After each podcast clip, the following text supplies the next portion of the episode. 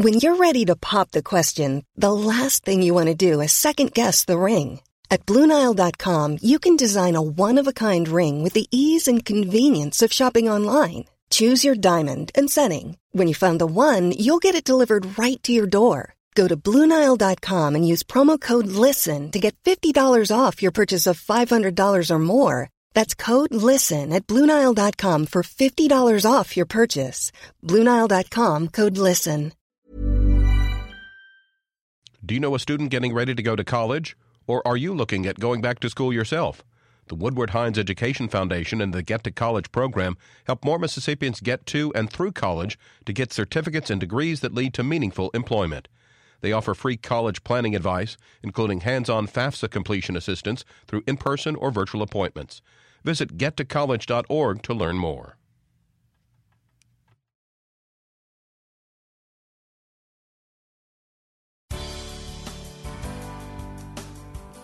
Good morning. It's 8:30 on Thursday, August 9th. I'm Desare Frazier. This is Mississippi Edition on MPB Think Radio. On today's show, find out why Mississippi is one of the states suing the federal government over an immigration program. Then, find out how Mississippi measures up to the nation on cancer policy. There are two states in the country that, uh, with Mississippi being one of them, that have no green um, marks on their scorecard. And in our book club, meet Mississippi author Julian Rankin with his new book, Catfish Dream. That's all next. This is Mississippi Edition on MPB Think Radio.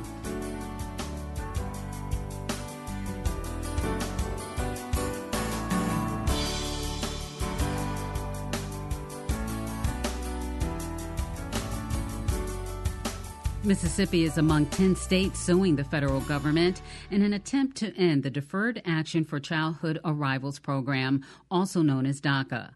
On Tuesday, Judge Andrew Hanen in Brownsville, Texas, heard a motion to force the government to stop accepting new DACA applications and to provide renewals of current ones.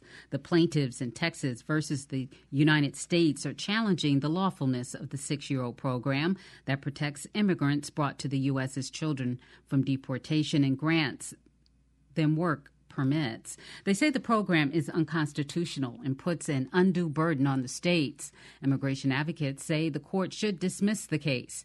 Matt Steffey is professor of law at Mississippi College School of Law. He tells MPB's Ashley Norwood the case is one of a couple that could determine whether DACA could be continued or ended.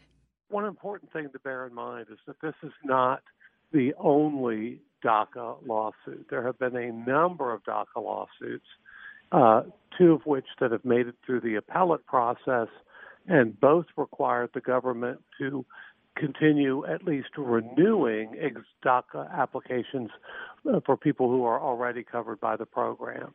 There was also a lawsuit in Washington where the judge ruled not only must renewals be processed, but also new applications. So this is one of at least four DACA lawsuits already going on. I think the purpose of this lawsuit could best be understood as trying to provide a vehicle to get the issue up before the U.S. Supreme Court. This is filed in Texas before what is understood to be perhaps the the judge in the United States most likely to rule against DACA. This is the judge that ruled against DAPA, D-A-P-A, which covered the parents of these children. This judge ruled that DAPA, D-A-P-A, was unconstitutional, a ruling upheld on appeal, and that died in the Supreme Court on a 4-4 tie. So the objective is to uh, do what lawyers call forum shopping, get in front of the friendliest judge they can identify, hope to get a ruling in their favor, and thereby create a conflict between this judge's ruling and the other at least three rulings that have come out in favor of DACA. And once there's a conflict among federal judges, it becomes much more likely that the Supreme Court will step in. And with the pending appointment of Judge Kavanaugh, the belief is that if the court hears this issue, they're more likely than ever to strike the program down. Could you kind of talk about the people that would be harmed if that indeed does happen? it again, it depends on how one views the matter, but the most immediate harm would be to children who have uh, immigrated to the United States without proper documentation, who are then, if they are not already covered by some sort of a status, would be immediately subject to deportation. And the effects trickle out through the families of those particular children, the communities where those children live, and of course, to children who come in the future. So those are the people most directly affected. That's always the case, right? That the most directly affected people are the ones covered by the law at issue.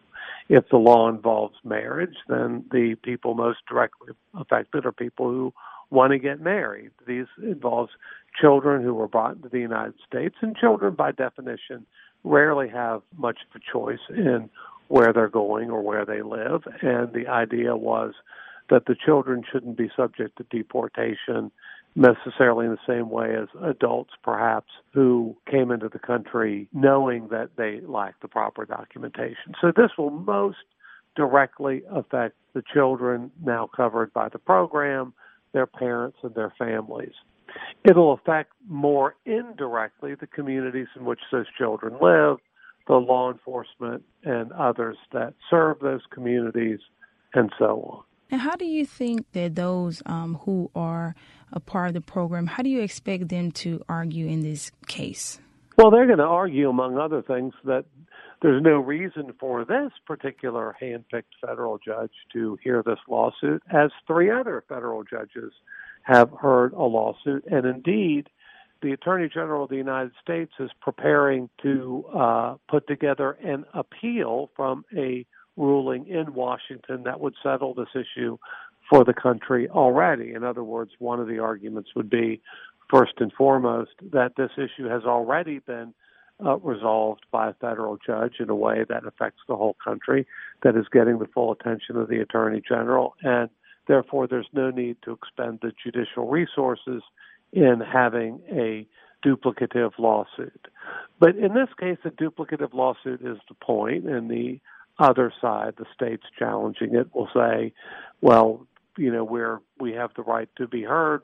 They will point out whatever differences there are and who's bringing the lawsuit and why. You know, the truth of the matter is that the judge before whom this is argued would be correct in declining to hear the lawsuit and would likely be held correct in deciding to hear it. Judges enjoy a lot of discretion, and I believe that either way, to hear it or not to hear it, is likely within this judge's discretion. And given this particular judge's record of being skeptical or hostile to these immigration programs, it would be very surprising if this judge refused to rule. The other argument one would make, and that is being made on behalf of children affected, is that this law is a necessary act of compassion for children who are in these circumstances, that all it does is defer administrative action.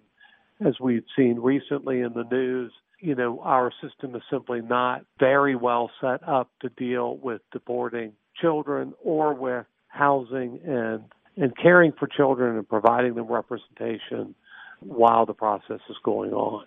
I believe everybody watching this expects this federal judge to rule against DACA and thereby create a conflict in the federal courts. So, in the meantime, it creates a, a, great deal of chaos. Was there anything that I didn't ask you that you think is important to add to this story? One of the ironic things is these constitutional arguments tend to be on their face look to be divorced from the merits, but they are inextricably intertwined with the merits. For example, the very same people who were arguing against nationwide injunctions when it involved the case of a cake baker uh, who didn't want to uh, create a wedding cake for a gay couple. One of the arguments in that case is, well, one judge should never decide the issue for the whole country. Well, now that's exactly what's being asked, just on the other side of the political aisle. Now it appears that a nationwide injunction is just the thing. So I guess what I'm saying is that I think it's always better to engage the issues of policy directly rather than these indirect mechanisms about administrative law or uh, judicial injunctions. The other thing is, is that uh, you know, immigration is meant, is primarily a matter of federal law. It's interesting that this is brought on behalf of states who, when truth be told, have a much more secondary or modest stake in all this. Again, they may have significant interests in their local communities and, and all of that, but ultimately this is a matter of federal law.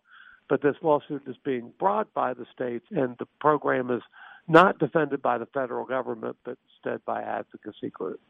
So it's a very indirect and convoluted way to engage the question of immigration that we all know Congress has been avoiding for at least a decade. Matt Steffey is a professor at Mississippi College Law. Thank you so much again for your time talking to us on this issue. It's always my pleasure.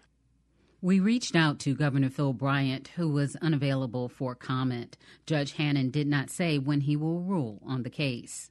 Coming up, find out how Mississippi measures up to the nation on cancer policies. This is Mississippi Edition on MPB Think Radio. I'm Robin Young. As our border series continues, we'll meet a woman whose son was killed in an accident with an undocumented immigrant. It's not just us angel parents who have lost our children and who have been killed. It is thousands of Americans are affected every day by crimes. Her poignant story, but also what is true about crime and undocumented immigrants. Next time, here and now. Today at noon on MPB Think Radio.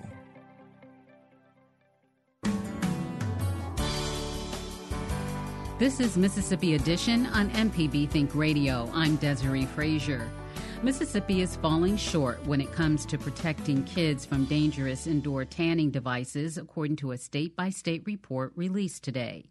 The annual report, How Do You Measure Up? a progress report on state legislative activity to reduce cancer incidence and mortality, illustrates where states stand on issues that play a critical role in reducing cancer incidence and death. The report measures nine specific policy actions that state legislatures can take to fight cancer. Kimberly Hughes is Government Relations Director for the American Cancer Society's Cancer Action Network in Mississippi. She tells MPB's Kendra Wright more. This is our 16th year of the How Do You Measure Up report that we are releasing, and um, it does focus on those different policy issues related to access to care and cancer prevention. The report is called How Do We Measure Up, but the press release says we're falling short. So how are we falling short in Mississippi? You're right. We're falling short in in pretty much all of the categories that we measure. Um, we measure these different policies in each state around the country, and it's a kind of a red, yellow, and green. With of course green being the best, and Mississippi has does not have a green in any of the categories. So we've got a lot of work to do in fighting cancer through policy change. Now, are we still in the same place that we were last year, or has there been any improvement? Uh, yes, we are in the same place um, that we have been in for several years. So um, we have got um, work to do on improving and getting from red to yellow to ultimately having a green scorecard for our state. Does that mean that we are last compared to other states? Well, I think there are two states in the country that, uh, with Mississippi being one of them, that have no green um, marks on their scorecard. Can you give us an idea of what some of those nine areas are? Sure. Um, like I said, they're related to access to care, cancer prevention, quality of life. Um, some of those are, you know, our smoke free workplace policies in our state, our tobacco tax, our tanning bed regulations and restrictions for minors, um, establishing a palliative care council in our state um, providing smoking cessation resources for our Medicaid population, um, spending an appropriate amount of money based on CDC guidelines around tobacco control and prevention, appropriate amount of screening for the breast and cervical cancer early detection program through our Mississippi State Department of Health.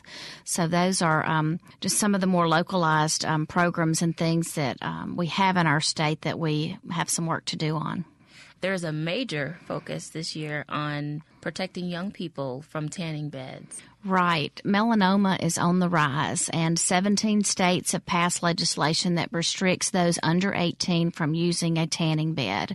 The FDA has um, is requiring a black box warning on the actual devices, so they are dangerous. They are um, a cancer-causing device, so we need to do what we can. This is a public health issue to keep our young people out of those, and for them to know the dangers of a tanning bed. So, is there a a certain age by which they should wait until they start using them? They're not safe for anyone to use, okay. um, but you know. Like many other laws that we have in our state, once you're an adult, you know, you make those decisions, you know, on your own. But we believe that it is a public health issue that the Mississippi legislature needs to address for our minors and protect minors from the dangers of using the tanning beds and the ultraviolet rays. So, there currently is no legislation on tanning beds. Mississippi currently has what's called a parental consent law. So if you're under 14, your parent has to be with you to use a tanning bed. Or if you're between 14 and 16, you have to have basically a permission slip from your parent to use it.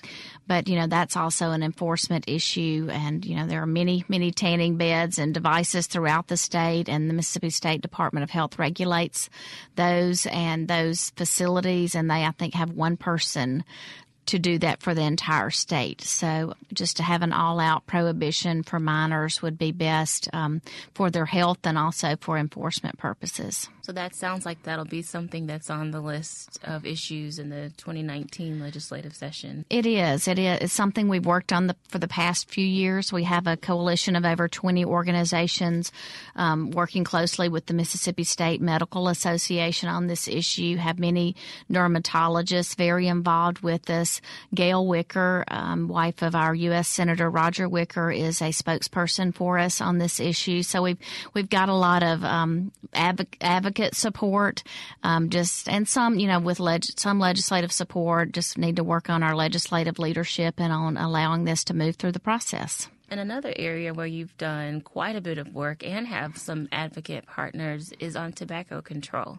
So Right. The tobacco tax is that a next focus for you all? It is. It is. Mississippi last raised our tax in 2009. We got a 50 cent increase at that time. So we're currently at 68 cents in Mississippi. However, the national average is a dollar and 75 cents. So um, we think it's time that Mississippi revisits this issue. We had legislation introduced this past year to raise it by a dollar and 50 cents and actually got a little momentum and hope to improve on that and really work with our lawmakers um, to see that this is an issue that they can, you know, has multiple benefits. Primarily, it saves saves lives. Studies show that a significant increase in the price of cigarettes is the best way to prevent children from ever starting to smoke, and one of the best ways to get adults to quit. So, it not only saves lives, it it generates revenue for our state, which is much needed, but it also reduces healthcare costs in our state. What are some ways that Mississippians can support you all in your efforts to get some laws on the books and change some policies? the first thing they can do is get involved with the American Cancer Society Cancer Action Network.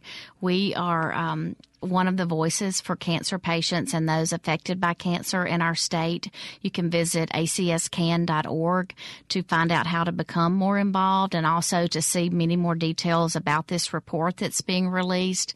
But we um, keep our advocates up to date on issues related to cancer awareness and prevention that are going through not only the Mississippi legislature, but at the local level in our municipalities and also in Congress. So we keep you up to date, but we also ask you to make a call to action. You know, call your legislator and let them know if something's important to you. Or when you run into them at church or in the grocery store, talk to them about, you know, not only cancer issues that may be important to you, but any issues. You know, they hear from lobbyists each and every day when they're in session at the state capitol, but they really like to hear from their constituents. So write those letters, send those emails, and talk to your legislators. And again, the report can be found at what's the website? www.acscan, that's A-C-S-C-A-N dot org. Kimberly Hughes is the Government Relations Director for ACS Can Mississippi. Kim, thanks so much for coming by today. Okay, thank you for having me.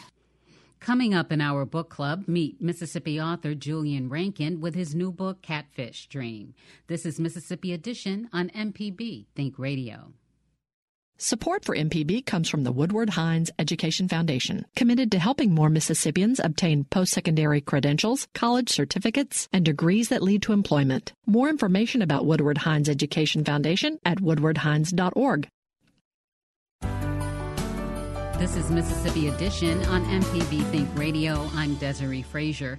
The Mississippi Book Festival is only a week away, and as we prepare for the liter- literary lawn party, we're sitting down with some of Mississippi's authors. In today's book club, meet Julian Rankin. His new book, Catfish Dream, centers around the experiences, family, and struggles of Ed Scott Jr., a prolific farmer in the Mississippi Delta and the first ever non white owner and operator of a catfish plant in the nation. Rankin, a graduate of the University of North Carolina at Chapel Hill and art director, tells MPB's Karen Brown more about his heroic portrait of Scott. In 2013, I heard about Ed Scott Jr., who the, is the protagonist and hero of this book, and his daughter, Willena Scott White, who lives in Cleveland, Mississippi, was the family historian, and Ed Scott was in his 90s then, and I just went up and paid the family a visit, and Ed Scott Jr. unfurled this tale before me, and it just was a story that was begging to be written. And so from then on, I began interviewing the family and, and sitting with Ed Scott and his lawyer, his colleagues, and, and from then on, the book just took form. Tell us about his catfish past. So his high point in, in the title of the book, Catfish Dream, comes from the early 80s when he broke into the catfish business.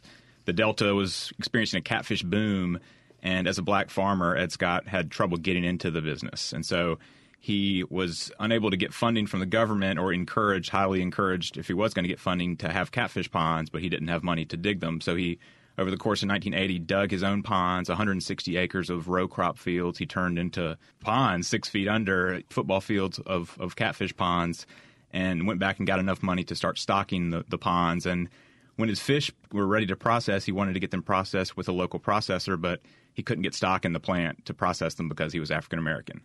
So then he had another dilemma how do I get these fish to market?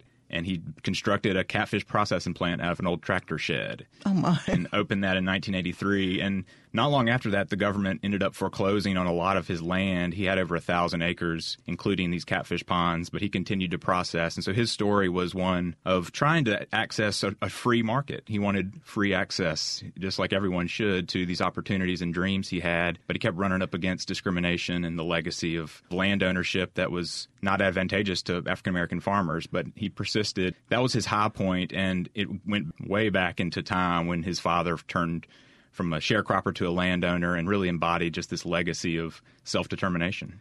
Before he was foreclosed on, was he able to have a business? Was he successful in that business, or were there a lot of roadblocks for him?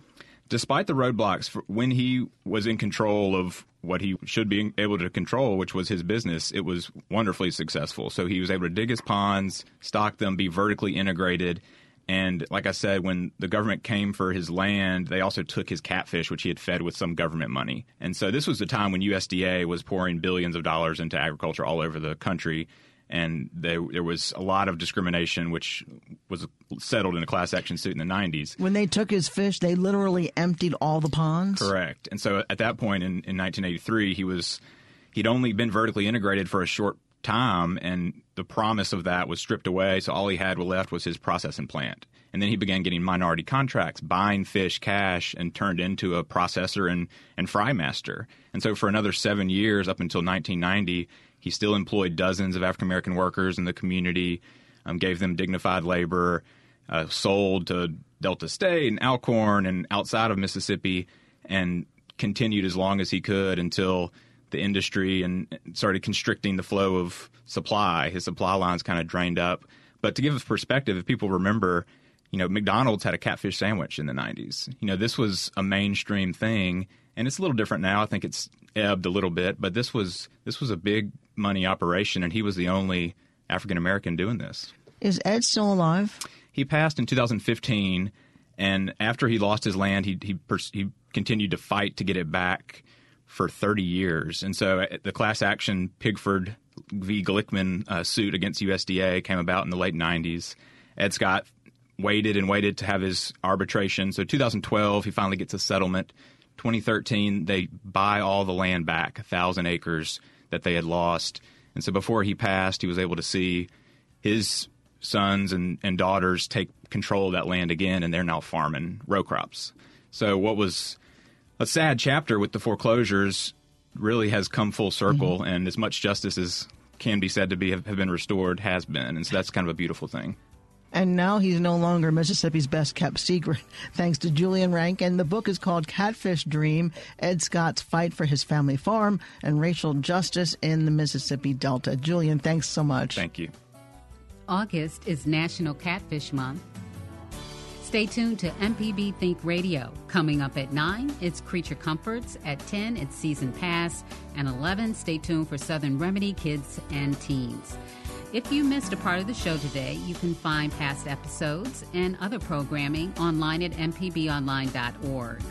I'm Desare Frazier. Join us tomorrow, same time, for the next edition.